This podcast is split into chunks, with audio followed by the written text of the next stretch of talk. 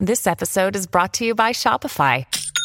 Forget the frustration of picking commerce platforms when you switch your business to Shopify, the global commerce platform that supercharges your selling wherever you sell. With Shopify, you'll harness the same intuitive features, trusted apps, and powerful analytics used by the world's leading brands. Sign up today for your $1 per month trial period at shopify.com slash tech, all lowercase. That's shopify.com slash tech. With Lucky Land slots, you can get lucky just about anywhere. Dearly beloved, we are gathered here today to... Has anyone seen the bride and groom? Sorry, sorry, we're here. We were getting lucky in the limo and we lost track of time. No, Lucky Land Casino, with cash prizes that add up quicker than a guest registry. In that case, I pronounce you lucky. Play for free at LuckyLandSlots.com. Daily bonuses are waiting. No purchase necessary. Void where prohibited by law. 18 plus. Terms and conditions apply. See website for details. We the topic for today is the ethics of progress, and so this whole uh, day, this whole conference is about uh, free market env- environmentalism, and uh, climate policy and this stuff are all really technical uh, issues, but we also thought it's not just about techniques, but also about uh, ethics and uh, morality. And we realized that, I mean, personally at least, I realized that my generation was becoming more and more pessimistic about the technology, innovation, and progress, and people tend to think more and more that it's bring it brings more troubles than actually that that it solves. And so that's why we ask you to deliver a speech on uh, the, the ethics of progress and how we could uh, defend innovation on moral grounds. So now the floor is yours. Sure. Thank you for inviting me. I apologize for not, after studying French for years, not knowing any French. So uh, this is all going to be English. Um, I think one of the um, one of the most depressing things in the world right now even more depressing than COVID, is the fact that your genera- generation is so depressed. You live in amazing times. You live in times of, you know, of, of incredible success for the human species. We live longer, we live healthier, we live, in a sense, easier lives than we've ever lived before we have access to values and to both material and spiritual that our ancestors could not have even imagined would exist, never mind be as prevalent as they are today.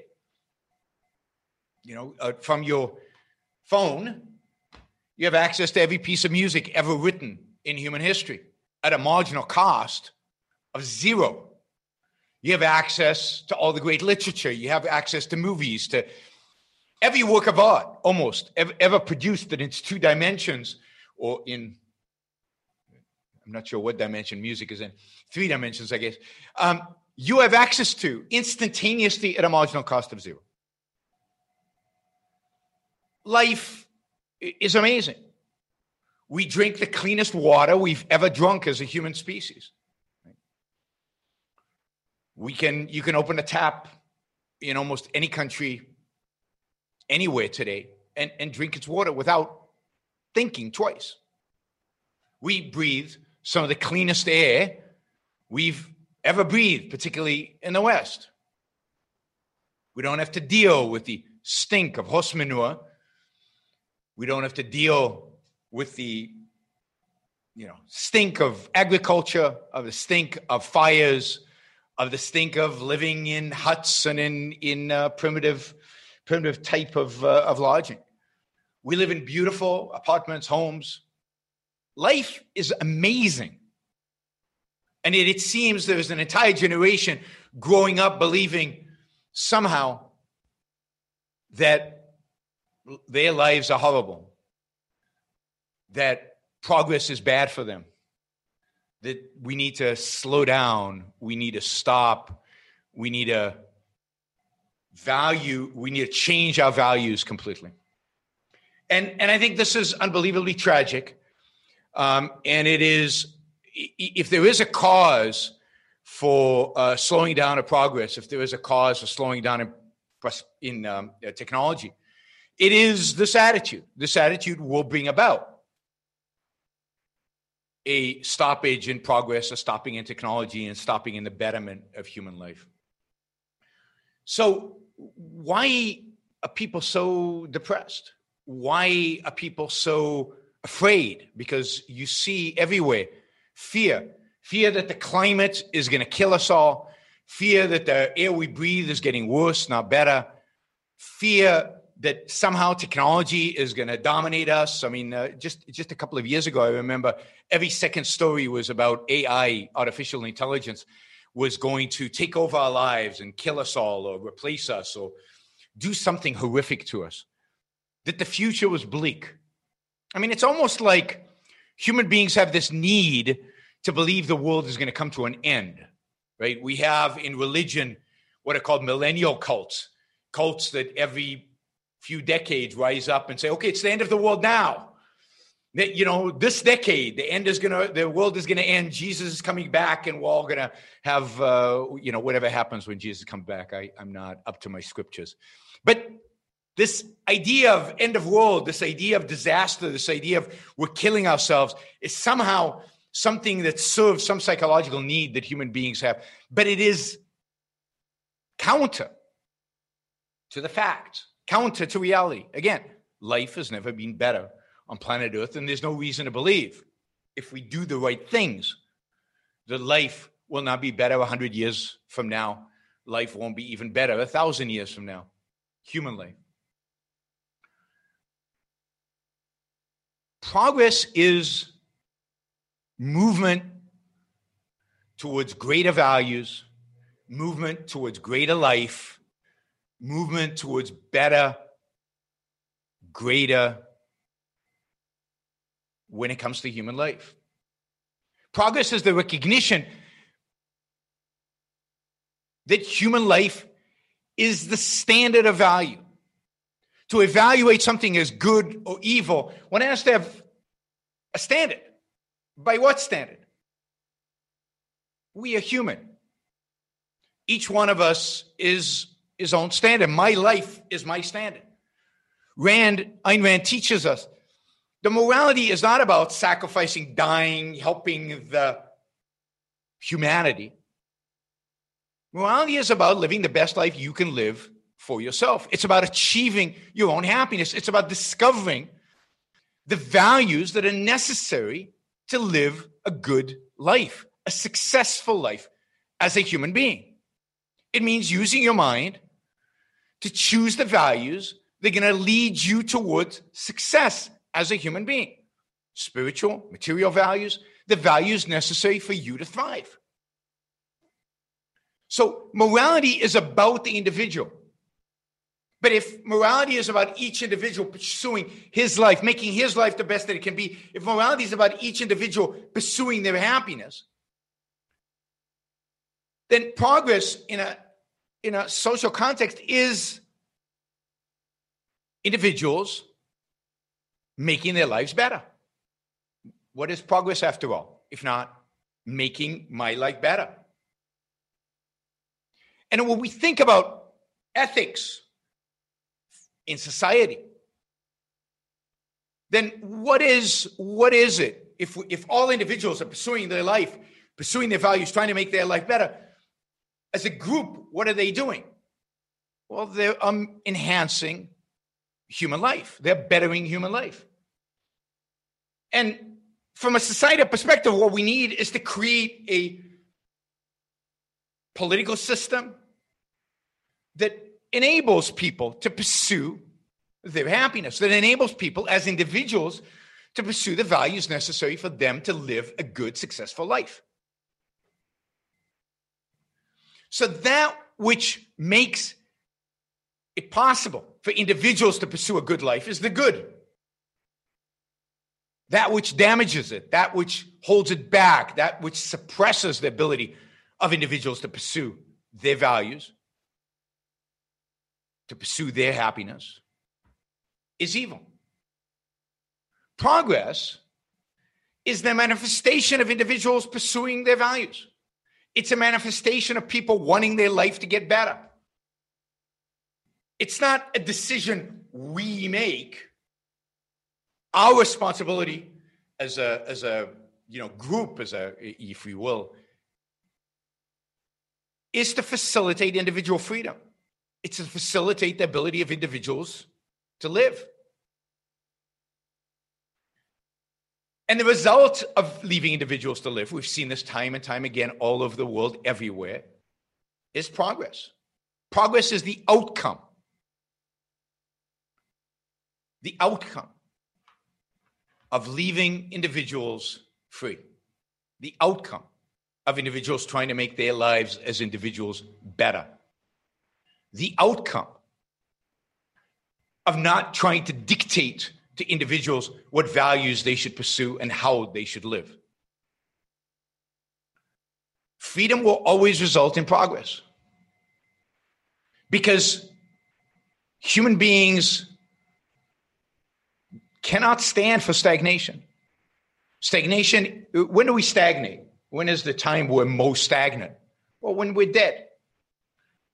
Life requires an active process. Life requires constant engagement. Life requires the pursuit of values, the constant pursuit of values.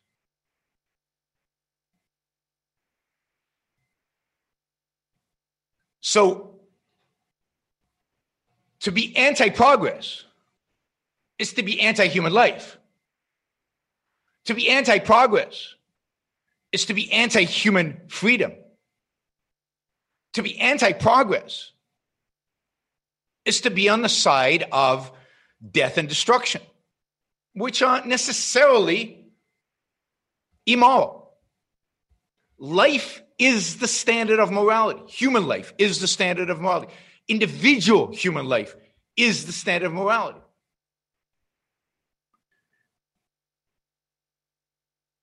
And to advocate against progress is to advocate against individual human life.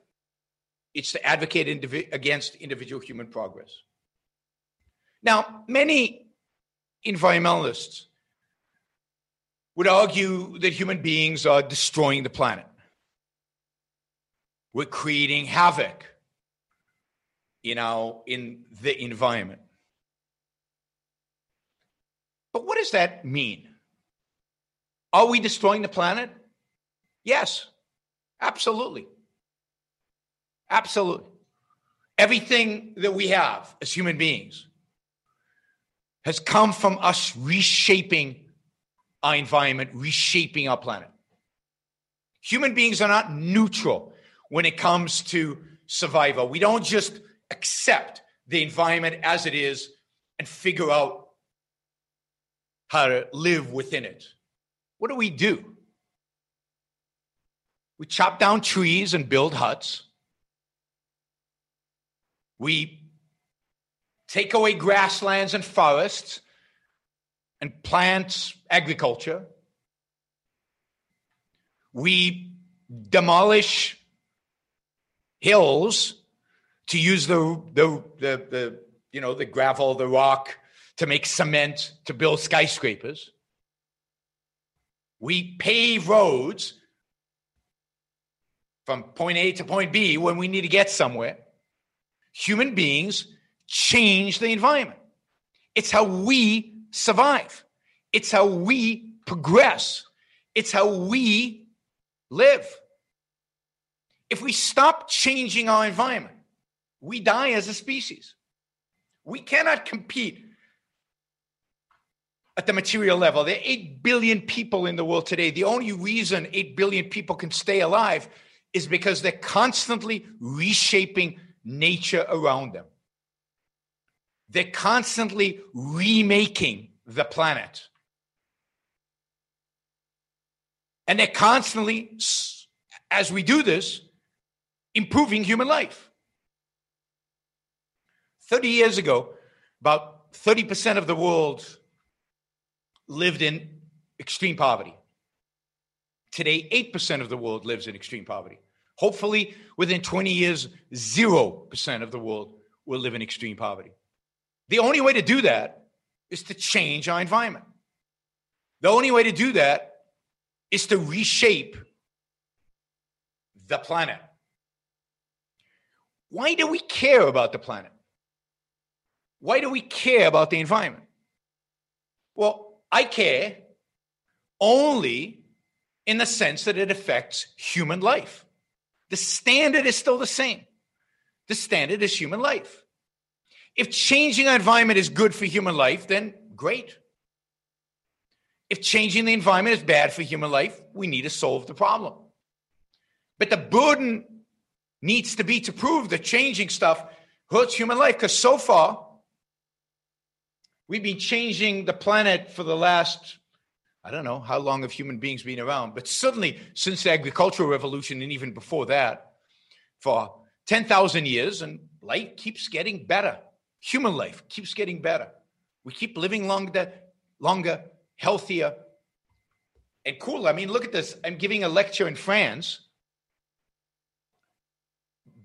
but well, unfortunately, I can't actually be in France using a technology that just 10 years ago didn't really exist, a company that most people around the world never heard of until recently called Zoom. In spite of authoritarian governments shutting us down at home, we are still communicating. We are still running conferences. We're still engaging in exchange. Why? Because we've changed nature, turned it into fiber optics, put cables under the ocean, put satellites into space, so that we can communicate in spite of being thousands of miles away. So, the standard for environmentalism, the standard for what is good or bad, is human life, not the state of the planet, not some people's fears, but what is objectively good or bad for human life?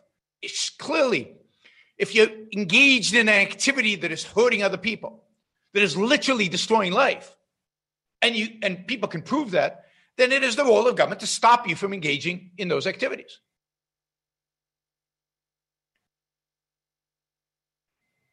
But we don't need,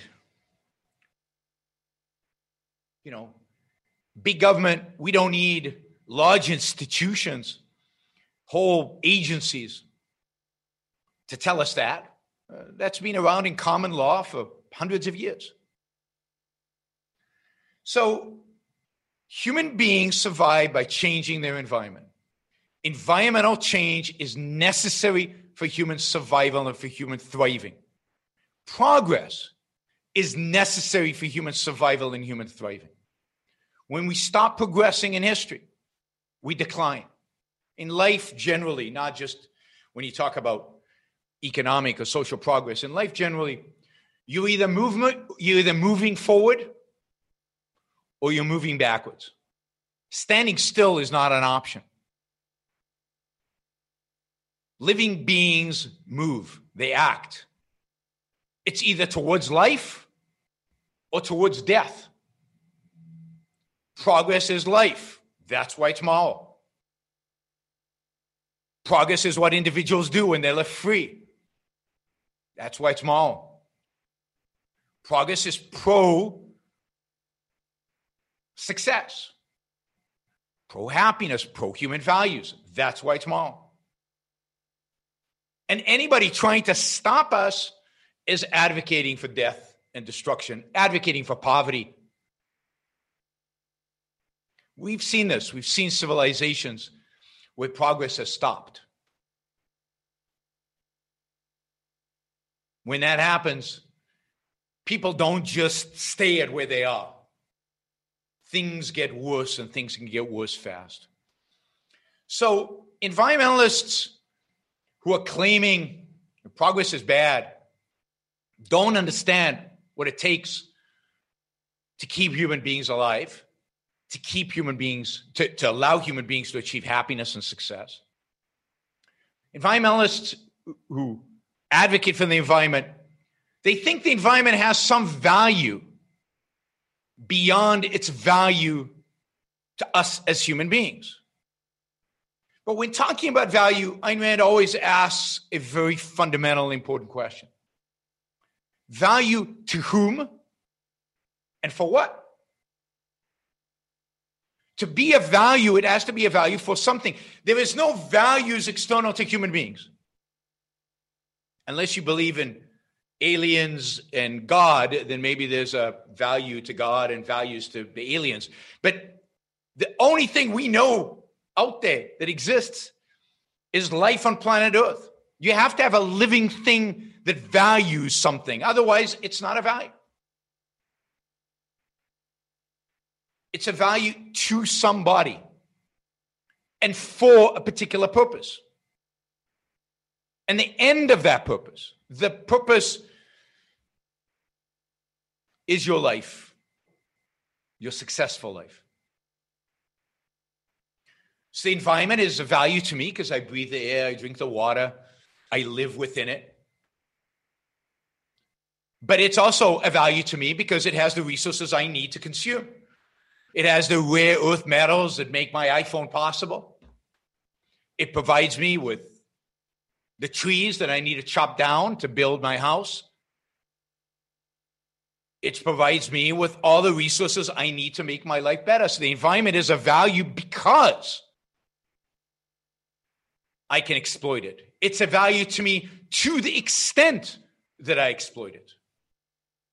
The idea of stopping the exploitation of the environment is the idea of giving up on human life. So, to fight this, I think there are two important points. Morally, we have to understand that the standard of morality is human life. And human life requires achievement, it requires challenges, it requires values. And therefore, human life requires progress. The number of human beings on planet Earth is probably going to grow, at least for a while. That requires growth, it necessitates growth.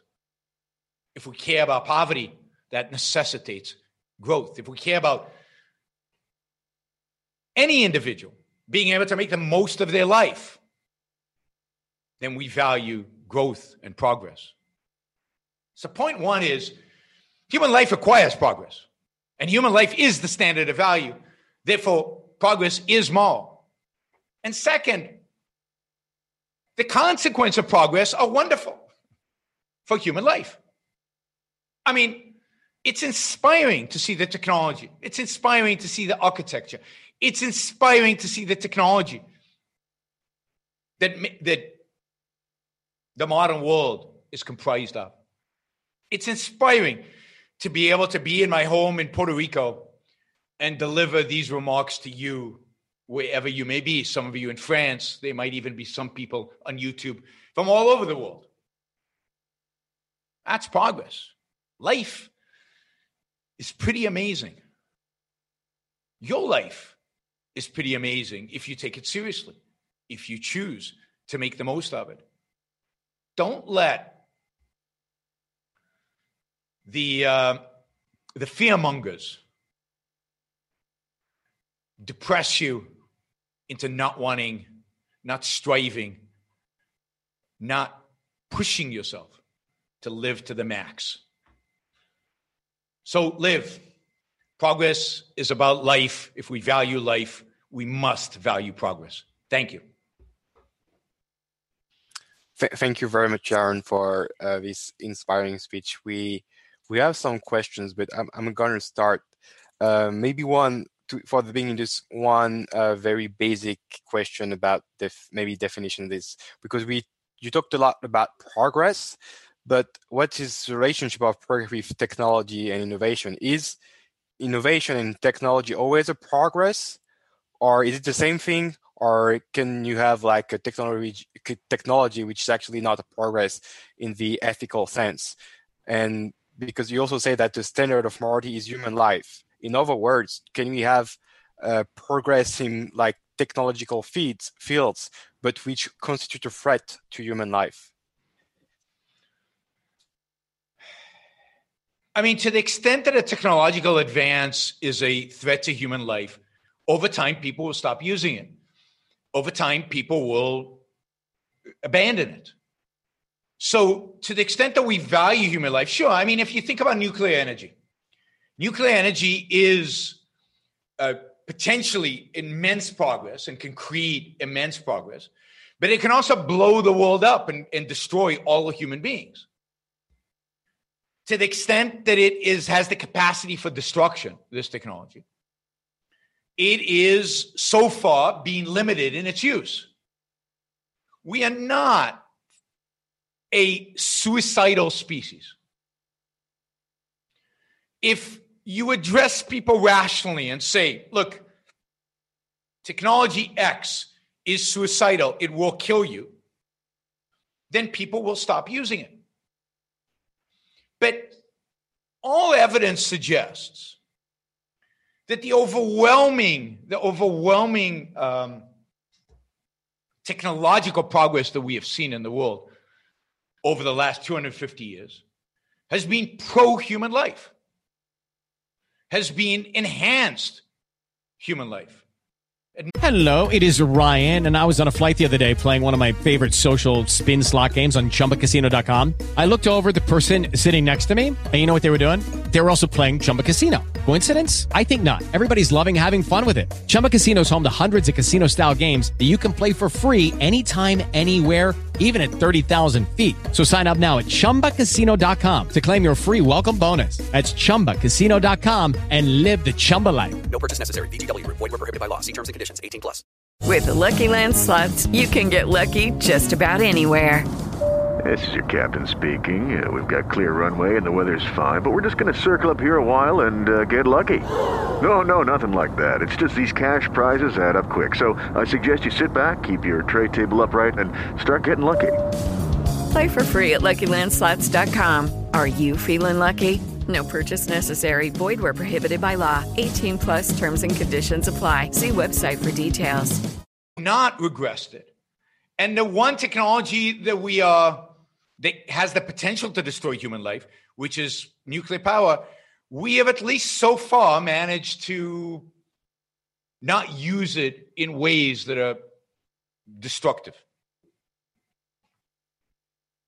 We haven't used it in ways that are to its fullest potential in terms of progress either because of fear. Again, I mean, uh, uh, Germany and much of Europe is denuclearizing, which is an, an insane, which is insanity, right? The United States hasn't built a nuclear power plant since the 1970s.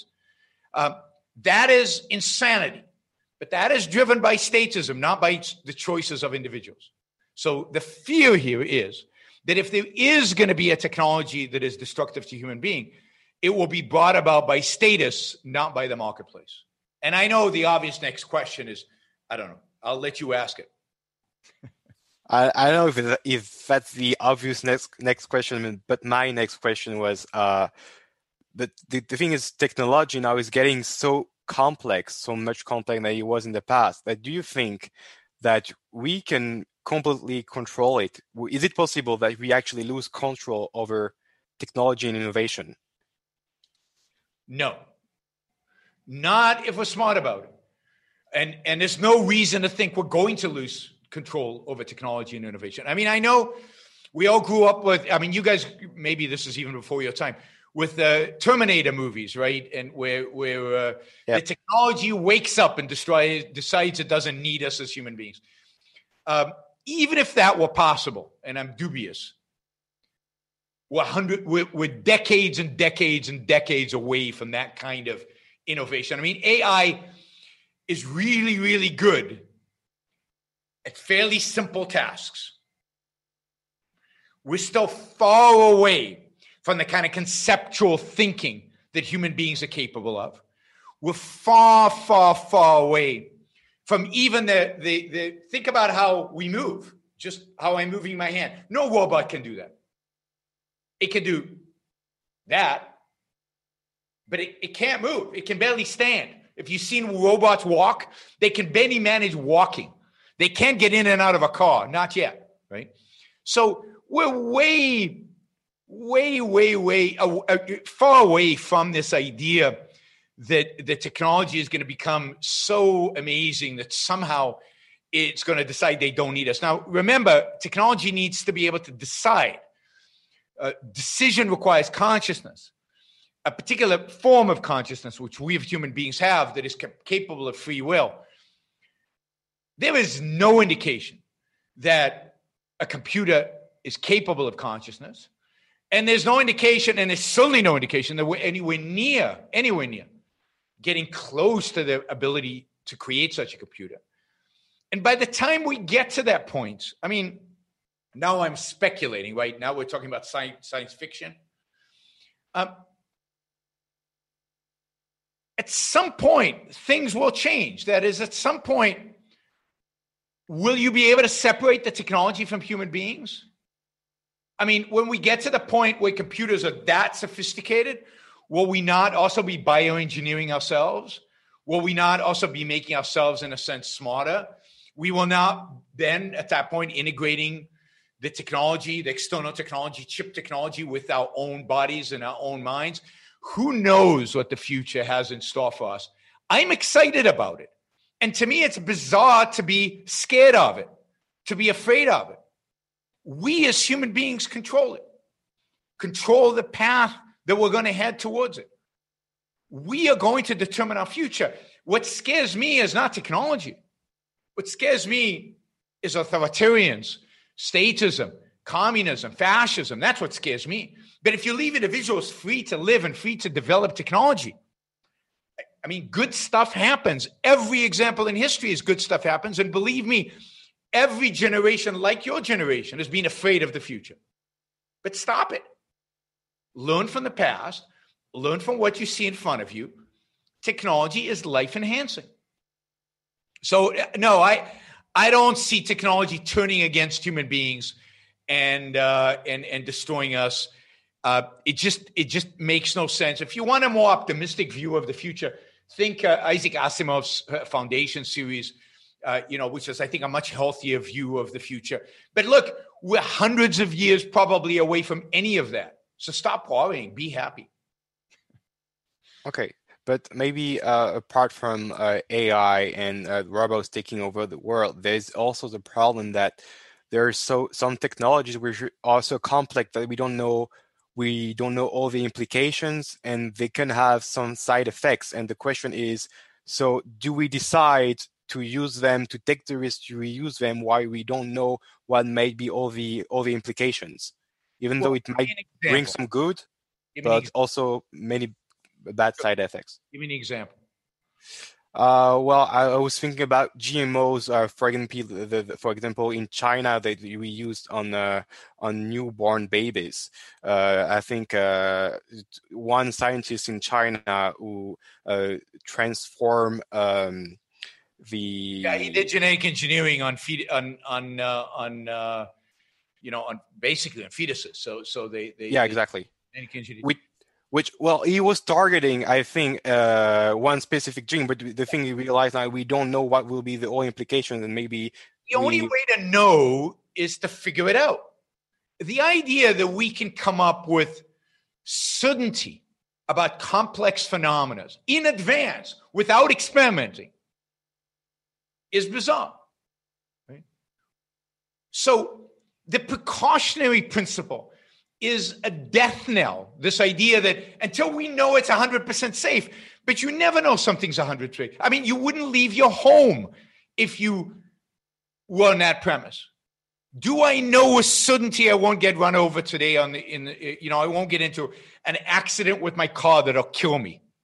No, I don't know with certainty because I don't know what the other drivers are going to do. I can't control what the other drivers are going to do on the road. I, and I live in Puerto Rico. Believe me, I can't control what the other drivers on the road are going to do. That was a joke that didn't work. Um, so life is about life entails uncertainty, and it entails trying to assess with the best available knowledge that we have what what are the risks involved. But just to, to but there's no um, there's no point and there's no conceptual validity to the idea of anything new. Oh, there might be dangers. I don't know what the dangers are. I can't predict what the dangers are. I have no evidence that there's any danger, but there might be dangers. Now, look, bioengineering is really, really tricky. And it's not that we as a species, it's dangerous. If you screw up engineering a child's gene and let's say you cause them to be deformed or you cause them great pain, that is a tragedy.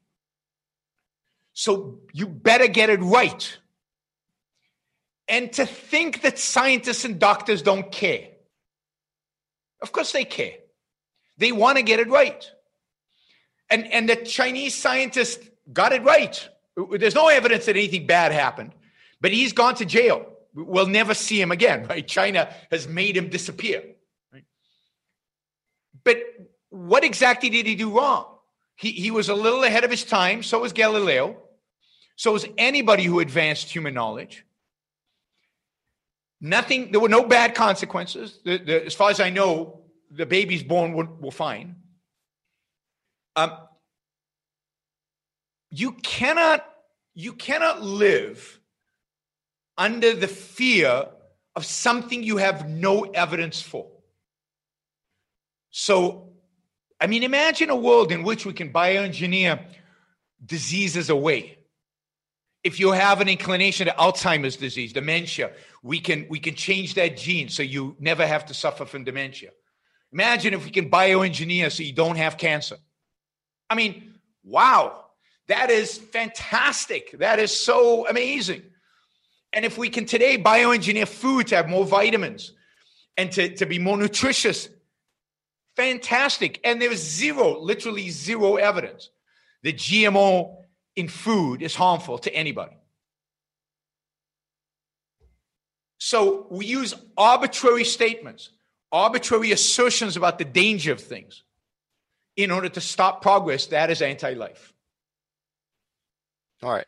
So, if I understand well, you mean that uh, for the question of how we handle risk, we should just uh, rely on the res- uh, individual responsibility principle and not uh, state um, or collective uh, regulations. Well, I mean, you could have collective regulations in the sense of if you're doing something that is clearly risky, but for, for the state to get involved, there has to be significant evidence of harm.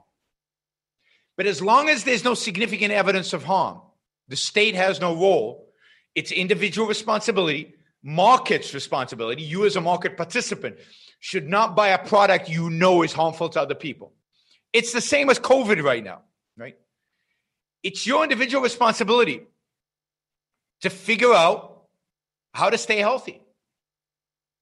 The government cannot, has no right to lock you up, to tell you you can't live, leave your home because you might, there's no evidence, you might be risky to other people. Now, if you test positive, then the state has proof that you're dangerous, right?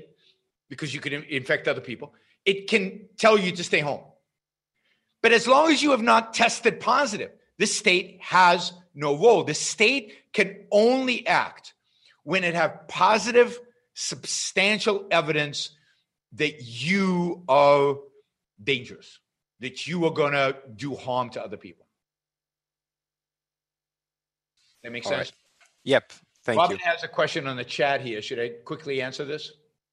Yes, of course. Uh, Scary is not hostile AI, but AI in hostile human hands. That's absolutely true. And you can see that in China right now. That's scary. So it's not the technology that's scary, it's the hostile human hands that are scary. So again, put the responsibility where it belongs.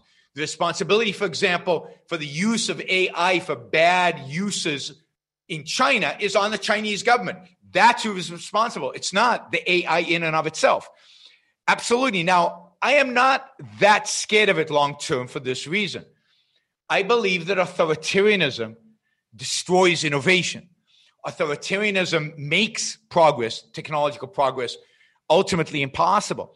And as China returns to being more and more and more authoritarianism, technological advance will shrink and their ability to use technology well will go away. So I don't believe in 1984, not because I don't think there are bad people who would want it, but because I think Orwell's depiction of the state is of a state that's too efficacious, too successful.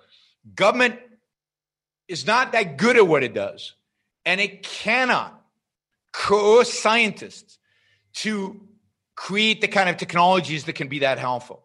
There's a reason uh, Soviet and Nazi weapons were not as sophisticated and not as good as weapons made by free countries. Under freedom, people innovate and people create and people make stuff in ways that you cannot have under authoritarianism. So I'm not that afraid of authoritarian governments as a threat to me. I'm afraid of my own authoritarian government. That scares the Jesus out of me. But not because of the use of technology, but because of the ability to use force against me. So yes, I agree with you, Robert. That is the fear. But again, let's focus on what the enemy, who the enemy is. The enemy is not progress. The enemy is authoritarian governments. All right. Thank, thank you very much. Um, I will move to another question from the public. Uh, what what is the field where we could be much further in term when we could go much further in terms of progress? And what would be do you have example of policies that should be banned today to allow more progress? So uh, do i have examples of what should be banned? Uh, example of policy uh, of policies that should be banned today or policies or regulations that should be done today to allow more progress yeah i mean almost all the regulations. I mean, all right. All the regulations that are on the books today in the European Union, in the United States of America, uh, are holding back progress. It's not an accident that the only progress, real progress we see today is in technology, is in the field of technology. Because technology is not very regulated. There's almost no regulation on technology. But we don't see a lot of progress in automobiles because it's been heavily, heavily regulated. We don't see a lot of progress in air flight, airplanes, because they've been very, very regulated. We're seeing some progress in space travel because people like Elon Musk and Jeff Bezos are pushing the envelope against regulations. We're seeing it in automobiles a little bit because Elon Musk is pushing the envelope against regulation there. But even there, he's cheating because he's getting government money, a lot of it, uh, in order to do it.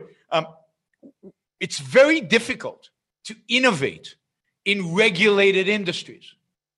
And therefore, the only way to progress, the only way to innovate, the only way to move forward as a species, as, a, as human beings, is to get government out of the way across the board. Um, you know, just any name pretty much any regulation right now that that that the European Union has on industry, on uh, you know, with the exception of the only regulations the government should have these days and these are really laws that protect individuals. That you know, if there's something that that that is is uh, emitted into the air that clearly harms people, then you shouldn't do it. That, that's just, you know that just uh, was protected under common law, right? Um, don't poison the water. Don't poison the air.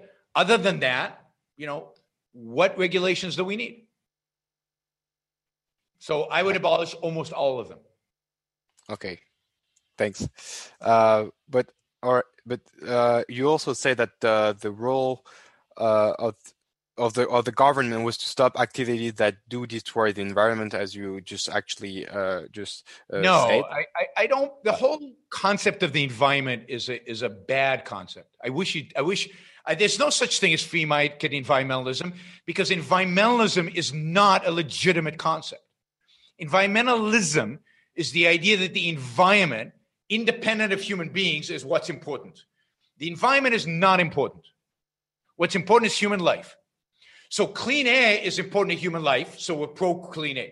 Clean water is important for human life, so we're pro clean water. There are other things out there that might be important to human life, but the standard is human life, not the environment. The environment does not exist. You you you have to ask whose environment.